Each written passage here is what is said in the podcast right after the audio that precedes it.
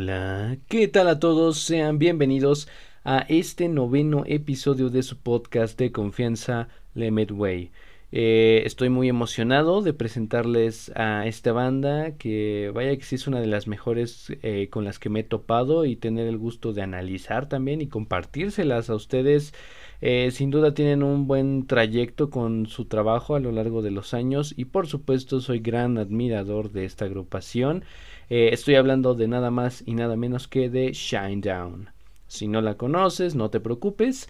El día de hoy te contaré de forma muy en general su historia como banda y un poco de su discografía. La verdad es que eh, estoy bastante emocionado de comenzar con esto. Eh, tiene canciones maravillosas y álbumes que te dejarán pidiendo más. Eh, yo soy Ale y recuerda que cada semana te estaré trayendo un nuevo episodio. No olvides también seguirme en la cuenta oficial de Instagram arroba limitway-bajo te lo estaré dejando como siempre en la descripción de este episodio. Y de igual forma te invito a que respondas la pregunta random musical de la semana, esta sección bastante divertida al final de cada episodio. Eh, los primeros 10 en contestarla tendrán un saludo en los episodios posteriores. Eh, también me gustaría agradecerle a aquellos que están al pendiente cada semana. Es un gran honor eh, que les guste el contenido eh, este, esto solo es el inicio, pronto vendrán cosas nuevas y un formato mm, eh, con más producción, eso espero. Pero ya basta de introducciones, vámonos de lleno con este episodio. Ya saben la dinámica, siéntate, relájate, toma tu té, café, jugo, agua, refresco, cerveza, sea cual sea tu veneno para iniciar este episodio. Primero que nada, hay que entender quiénes son Shinedown. Voy a explicar su historia, pero no, no esperen mucho. Eh, como tal, la banda no tiene un registro muy amplio de toda su carrera. Sí es verdad que tienen buena música, es verdad que han producido buenos álbumes, pero como tal no han sido polémica por, eh, porque sí, no, no tienen como ese punch que tuvo eh, Monthly Crew en su momento, o como lo fue también Metallica, pero sí sí dejan mucho de qué hablar con, con la música como tal, pero en sí su historia como banda no es la gran cosa, es como el típico cliché, ¿no? Pero bueno, hay que entender que esta es una banda de rock de Estados Unidos, para ser más específicos, la agrupación se fundó en Jacksonville, Florida, en el año del 2001 por eh, Brent Smith, Brad Stewart, Justin Todd y Barry Kirch. Eh, ah, eso quedó como primera formación. Luego eh, Brad Stewart y Justin Todd fueron reemplazados eh, por, por Satch Myers, que es la guitarra rítmica, y Eric, Bass. en sí, como tal, los únicos que jamás cambiaron fueron Brent Smith y Barry Kirch, que se mantienen hasta la fecha. Pero sí, ya, conocen a las bandas, siempre cambiando gente. Ah, cosas de. Cosas de banda, ¿no? Ustedes entienden. Entonces, esta banda es considerada un referente para el hard rock contemporáneo y cuenta con seis álbumes de estudio, de los cuales tres han sido publicados por Atlantic Records y han alcanzado el top 5 de Hot Mainstream Rock eh, Tracks Chart. Ya sé, ya sé, ya sé. Bastante largo el nombre, eh, medio tedioso, pero ya, ya conocen a la gente, ¿no? Incluso ustedes dirán, tú también, ¿no? Con la pregunta random musical de la semana. Pero déjenos crecer, déjenos creer en nuestra, nuestra pequeña mente que, que, que nos gusta. O sea, de, ese nombre se me hizo muy chistoso, a lo mejor estas personas también. Pero bueno, eh, ya me estoy saliendo del tema. Eh, varias de sus canciones han vendido millones de copias alrededor del mundo. Eh, entonces sí se nota el trabajo de por medio de que esta agrupación ha demostrado. Todos y cada uno de sus álbumes tiene un gran impacto en la cultura popular. No, no todos, pero sí, lo, eh, los más recientes sí han sido bastante buenos. sus dos primeros trabajos no me gustaron tanto, pero son, son buenos, son buenos. Pero todo lo explicaré a su momento. En su momento lo, voy a decir por qué no me parecieron sus dos primeros trabajos. Y bueno, también dentro de la industria se colocaron a un nivel tan profesional como lo han sido otras grandes bandas. Entonces eso, eso hay que respetarlo. Son, son tipos que sí le saben al medio. Entonces comencemos con su álbum debut, el primero que es el Live a Whisper, lanzado el 15 de julio del 2003. Y con este primer álbum la banda fue bien recibida tanto por la crítica como también por la gente. Tanto fue su éxito que el álbum fue considerado por la RIAA como platino en el 2005. Pero antes de eso, en el 2004, la banda lanzó un DVD del álbum en vivo llamado Live from the Inside. La verdad no tengo mucho que agregar de este álbum, es bueno, incluso tiene ciertas similitudes e influencias con el post-grunge de Alice in Chains. Y también es cierto que no es el mejor que la banda ha producido, pero tiene un buen arranque, eso hay que darle, hay que darles ese mérito. Eh, este álbum creo que nada más fue como su experimentación, como tanteando el terreno para ver si sí pegaba. Eh, a mucha gente no le, no le gustó, pero creo que muchas bandas hacen eso, también como que tantean el terreno a ver si sí si, si, jala ese material o no. Eh, es, es, válido, es válido hacerlo. Y las canciones que me gustan de este álbum son eh, Fly from the Inside, que como tal es el single del, álbum, que de igual forma es Burning Bright, que está a la altura, incluso ese debería ser el single principal. Eh, si no lo han escuchado es porque no, no tienen ganas de conocer a la banda, pero pues aquí ya les estoy recomendando, por favor escúchenla, es buenísima, es buenísima. Eh, se están perdiendo de grandes cosas. Eh, y otras canciones que cumplen con estas expectativas son la canción 45 que es una canción muy emotiva, no, no es muy distante de todo el álbum en general, pero las canciones que cumplen para mí las expectativas de todo el álbum, ojo ahí, solo mis expectativas, que, creo que vale la pena por eso escuchar el álbum, son Left Out y Better Version. Eh, escúchenlo y si concuerdan conmigo o distan de mi opinión está súper cool. Cada quien tiene su propio criterio. Eh, pero para mí esas dos canciones, eh, Left Out y Better Version, son, por así decirlo, las que valen totalmente la pena escuchar. pero sí, también 45 es, es una balada, es una balada. Entonces, esta canción la, la veo como un poco más como parte de, de, de, un acústico más que en sí de todo el álbum. No es tanto de mi agrado. Sí es buena, pero no es tanto mi gusto porque a mí me gusta un poco en las canciones un poco más aceleradas, ¿no?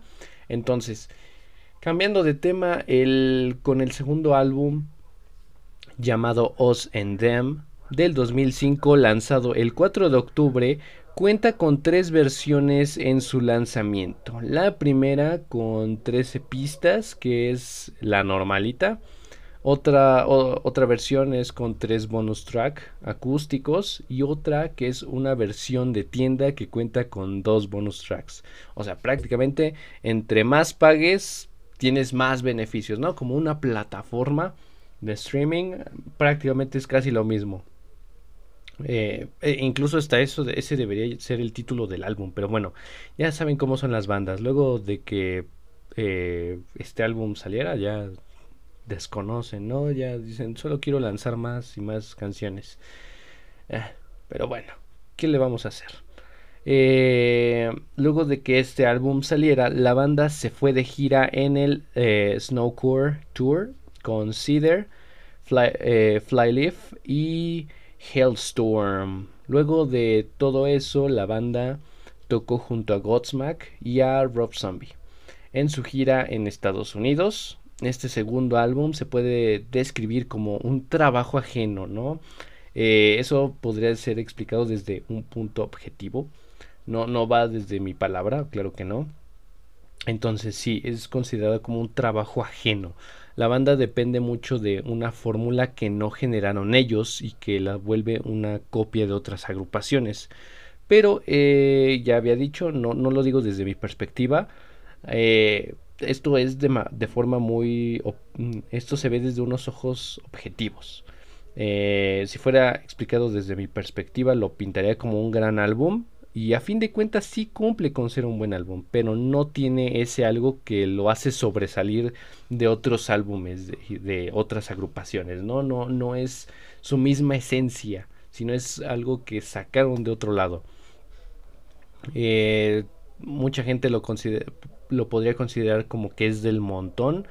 Pero para mí yo creo que no pasa desapercibido, o sea, pasa desapercibido, o sea, no pasa ni por pena ni por gloria, creo que solo se mantiene de forma lineal, eh, pero sin duda las canciones están a un buen nivel, eh, no quedan nada de ver, incluso superan bastante a su predecesor. Los sencillos que rescatan el álbum son Save Me y Beyond the Sun pero como tal son una fórmula muy repetitiva que se ha visto en otras agrupaciones. Eh, las, eh, las que yo creo que en verdad valen la pena y las que sí salvan al álbum son Atmosphere, Your Majesty, Trade Yourself In y Sheet Some Light. Esas cuatro canciones valen la pena totalmente. Creo que las que en verdad deberían, son las que en verdad dan el ancho eh, con todo el álbum. Incluso superan a los bonus tracks eh, que se fueron agregando en las otras dos versiones. Creo yo que no siempre es cantidad, sino calidad en la producción de su música. Eh, tenían varias canciones que pudieron romper en ventas, pero creo que fueron muy conformistas con el producto final, ¿no? Entonces eso, eso yo lo veo desde mi punto de vista. Obviamente eh, cada quien se puede formar su criterio, pero sí, no es el mejor de la banda, es repetitivo, eh, obviamente copió el estilo de, de otras agrupaciones, pero eh, al fin de cuentas son esas cuatro canciones que ya mencioné, creo que rescatan todo, todo lo dicho, ¿no? Como que son esa contraria. Pero ahora, con el tercer álbum eh, que se llama The Sound of Madness, lanzado el 24 de junio del 2008. Creo que es el mejor que la banda pudo haber producido. Eh, no, no, no me refiero a que es el más bueno, sino como que lo veo desde una perspectiva que fue bueno, pero para la banda y su crecimiento. Se nota que es, en este álbum hay un desarrollo mucho más elaborado y cuidado que en sus anteriores trabajos. Eh, cada una de las canciones está perfectamente ejecutada. Ninguna le sobra ni le falta. Este es un álbum muy balanceado y la visión que tenía la banda fue bastante acertada. Y si bien es diferente y que cumplen eh, con ciertos clichés del rock, como lo demuestran ciertos temas del álbum, es algo que no podemos criticar, ya que la esencia de la banda por fin aquí se denota, aquí es única, aquí ya sale a la superficie para denotar eh, y decir, ¿saben qué? Aquí estamos nosotros, somos Shinedown y esto es lo que podemos hacer si en verdad le ponemos todo ese, ese empeño, ¿no? Incluso el mismo cantante dijo que era, era algo distinto, no querían hacer eh, lo mismo eh, cada que sacaran un nuevo álbum. Este álbum es una experimentación para bien. Entonces, tanto fue el éxito del álbum que una de sus canciones fue parte de la WWE, el pay-per-view, eh, Noche de Campeones del 2008. La canción debut fue Devour. Y también la canción Second Chance mantuvo su momento de gloria al entrar en los 10 primeros puestos del Billboard Hot. Yo, sigo manteniendo mi opinión como fan que este álbum eh, fue su debut más grande.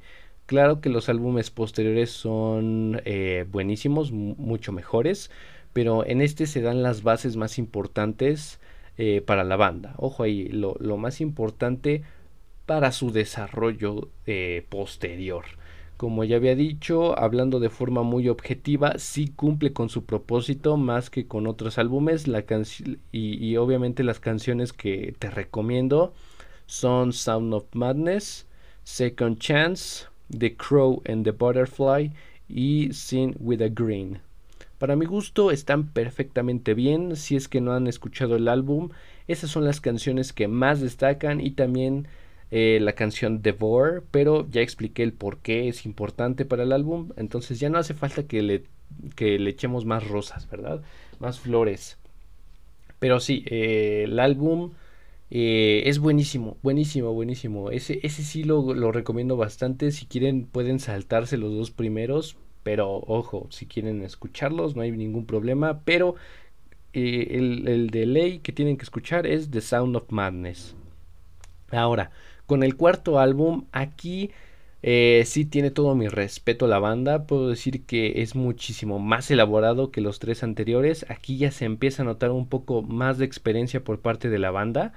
Eh, y estoy hablando del álbum Amaryllis, eh, lanzado en el 2012. Este podría ser considerado como su álbum prodigio de la banda, ya que cuenta con grandes canciones que eh, catapultaron a un retorno glorioso en la industria, ¿no? con canciones impresionantes y aquí hay dos mezclas importantes. La primera retomando el clásico Shinedown que es eh, de, sus inicios y por otro lado un estilo evolucionado y adaptado a la época de su lanzamiento. Es verdad que en algunos temas hay una variación en tanto a géneros que deja de ser hard rock para transformarse en metal puro, pero creo que ese toque les da un impulso a lo largo de todo el álbum, eh, lo vuelve disfrutable y en general está perfectísimo eh, muy adecuado para la banda. En lo personal eh, sí me gustó mucho. Las canciones son más fáciles de digerir, por así decirlo. Las canciones valen totalmente la pena.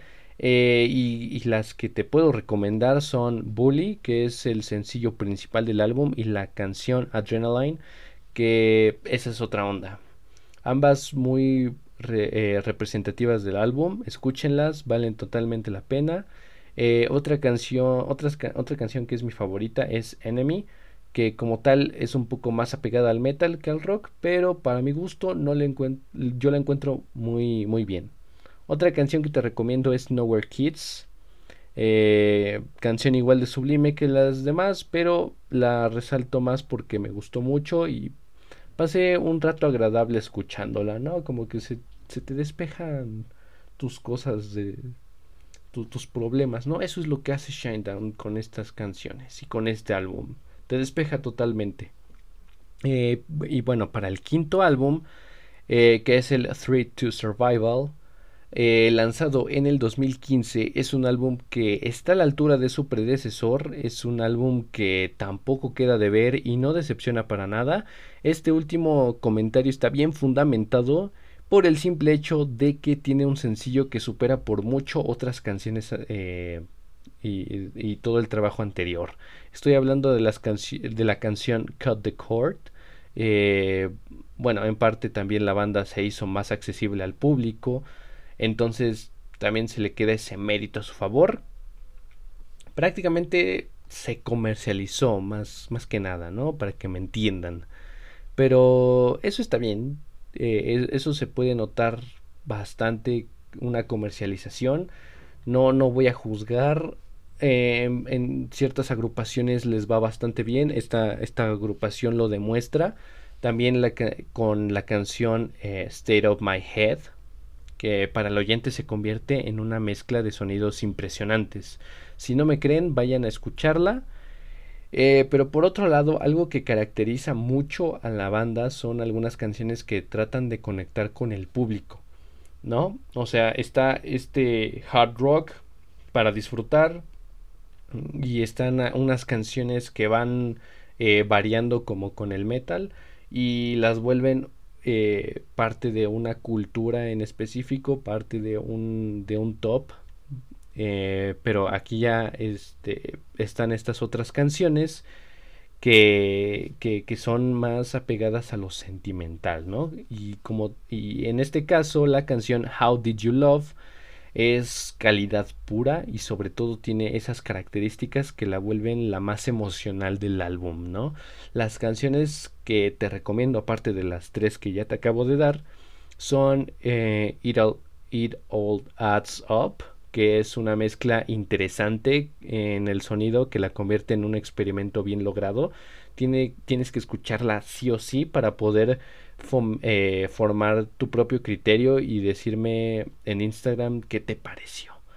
Eh, porque a mí eh, esta canción mantiene las cosas interesantes en todo el álbum. Es un sonido distinto al rock y el metal. Te lo dejo a tu criterio para que lo escuches. otra canción que te recomiendo es Oblivion. No hablo de la película, es una canción que aquí también se captura bien eh, eh, esa esencia del hard rock a todo lo que da. Sin duda, con este álbum se experimentaron muchísimos más estilos sin separarse de la idea original, cosa que les resultó bien a fin de cuentas y también les trajo mucho éxito y muchísimos fans de por medio. Aquí ya es como que se da esa explosión para la banda para, para continuar generando algo más característico y representativo de, ellos, ¿no? Que ellos quieren transmitir y lo hacen muy bien, muy bien. Y ahora, para el sexto álbum, que es el Attention Attention, lanzado en el año del 2018, manifiesta una temática muy eh, distante de sus anteriores trabajos, ya que como tal la temática del álbum es conceptual, representa grandes adversidades mentales, físicas y emocionales que pasa una persona en los tiempos más negativos de su vida, a lo que se puede enfrentar, por así decirlo, y con esta premisa del álbum, cada una de las canciones ejemplifica cada parte de dicho proceso. Eh, en mi experiencia con la banda, creo que por un lado su trabajo al dejar una parte de su esencia en sus dos primeros álbumes, eh, creo que aquí ya es más entrañable para su carrera, ¿no? Se puede notar esta evolución para bien y obviamente sin olvidar ese toque característico que la banda ha manejado desde un principio.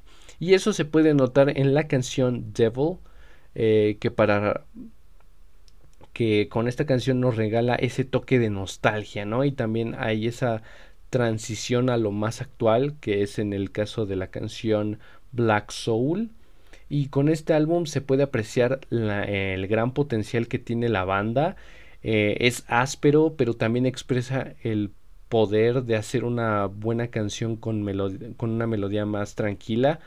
Eh, que lo caracteriza en algunas canciones eh, en acústico, como ya viene siendo el caso igual de 45 del primer álbum pero por ese lado se mantiene igual. Eh, creo que en lo acústico no, no, no han cambiado esa, esa fórmula que les funciona.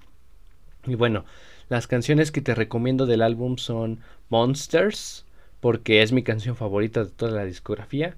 Y ya, solo por eso.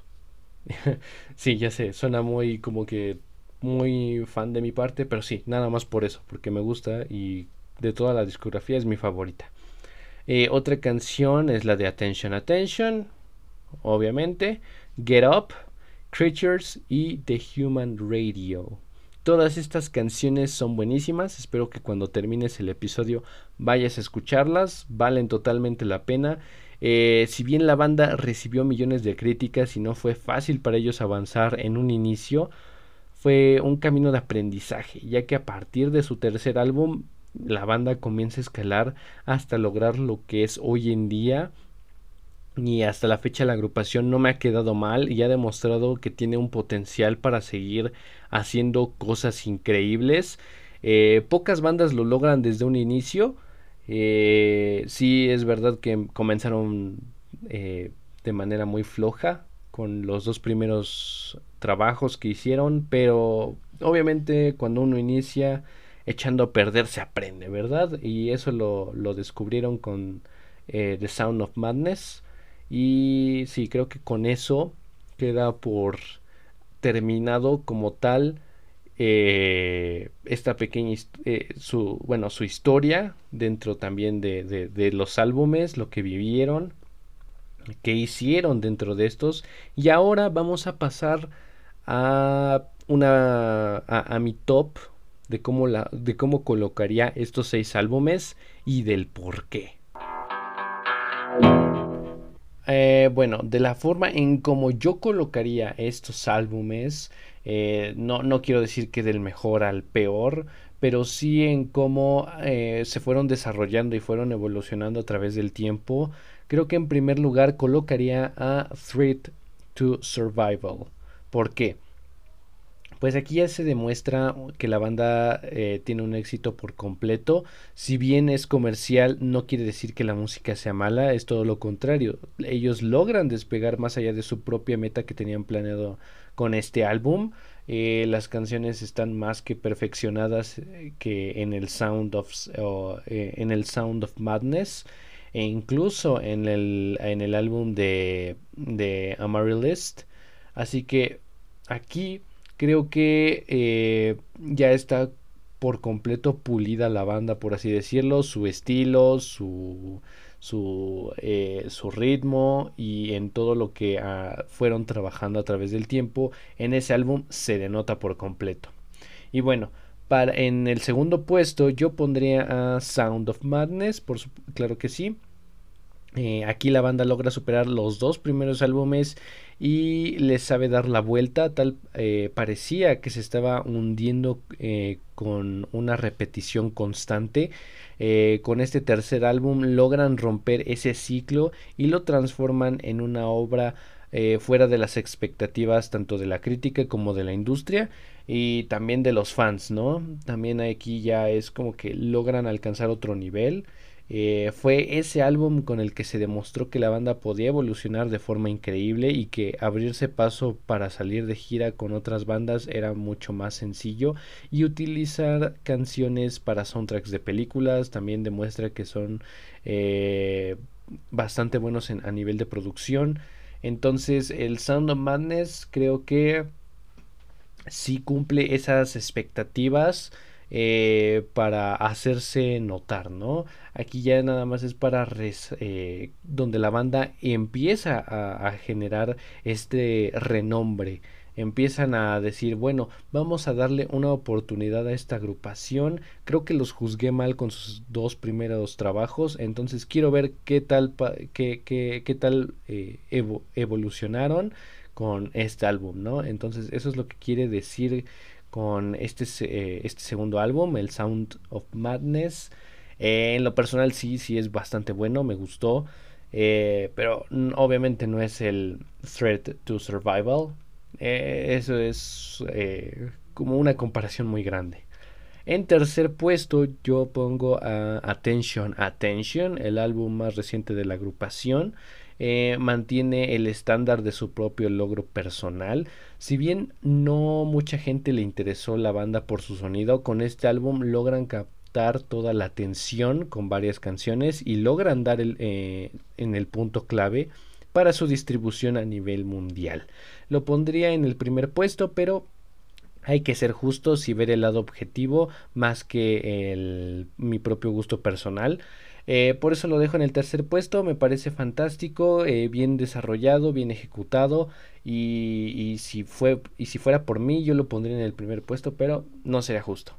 En el cuarto puesto yo dejo al álbum Amaryllis. Este, si bien es el álbum con el que se marca una gran diferencia con toda la discografía de la banda, es uno de los pocos de los que se toman ciertas eh, ciertas canciones, así como lo mencioné en su momento, la banda genera eh, su cambio aquí, su evolución con la música y en las letras, pero aún así se tantea el terreno como lo que sí puede funcionar y lo que dejan fuera. Este álbum que funcionó pero no del todo, eh, más bien equilibró su producción en tanto a calidad, pero recae en una temática eh, atrapante para la audiencia lo cual lo convierte en un álbum disfrutable, más no trascendental. Y por último, en el quinto puesto eh, yo pondría los dos primeros álbumes. Eh, no puedo darle el mérito a ambos por separado. Eh, son buenos, no lo dudo. Son álbumes que marcan el esfuerzo y positividad de la agrupación, pero ambos se manejan con una fórmula ajena, como ya lo estaba diciendo anteriormente tanto en estilo como en sonido. Me hubiera gustado que la banda le hubiera dado, eh, bueno, se hubiera formado un criterio propio. Eh, no fue hasta el tercer álbum donde se replantearon esa idea para, para lo que sería posteriormente y está claro que estos dos álbumes les faltó más experiencia, no es una crítica negativa, eh, solo es mi opinión de cómo estos dos álbumes funcionaron en, un inicio y obviamente la práctica eh, fue eh, afinando fue afinándose hasta llegar a lo que fue el Threat to Survival eso se dio a su tiempo, ¿no? Entonces creo que estos dos álbumes sí fueron experimentación, pero eh, dependieron mucho de, de lo que fue otras agrupaciones. Y con esto creo que terminamos esta parte. Si ustedes tienen otro punto de vista diferente, recuerden que me lo pueden decir a través de la cuenta oficial de Instagram. Ahí estaré subiendo más contenido. Por el momento no hay muchas cosas, pero habrá más dinámicas por allá. Así que vayan a seguirme. espero que estén disfrutando el, podcast. Eh, lo hago con mucho amor. Y bueno, yo creo que pasaremos a, la a, a nuestra sección eh, más esperada de la noche, del día o de la tarde, sea la hora que ustedes estén escuchando esto. Eh, la pregunta random musical de la semana. La pregunta es, ¿en qué año la banda REM anunció su separación? Estaré esperando su respuesta la siguiente semana. Y otra cosa antes de terminar, eh, sé que es un poco tarde para decirlo, eh, pero ya se habían grabado los eh, episodios anteriores con anticipación y no tuve la oportunidad de mencionarlo. Y es que por parte de Limit Way estamos bastante tristes por la partida del ex baterista de la banda Slipknot, Joy Jordison. Donde quiera que esté, le guardamos mucho respeto y mucha admiración hacia todo su, hacia todo su trabajo. Eh, y bueno, muchas gracias por darnos tanto tiempo de, de, de, diversión y, claro que también no, disfrutamos mucho de su música. Crecimos escuchando también Slipknot, así que pues nada. Muchas gracias a todos por acompañarnos esta semana y los vemos la siguiente con un episodio nuevo. Así que nuestra misa ha terminado.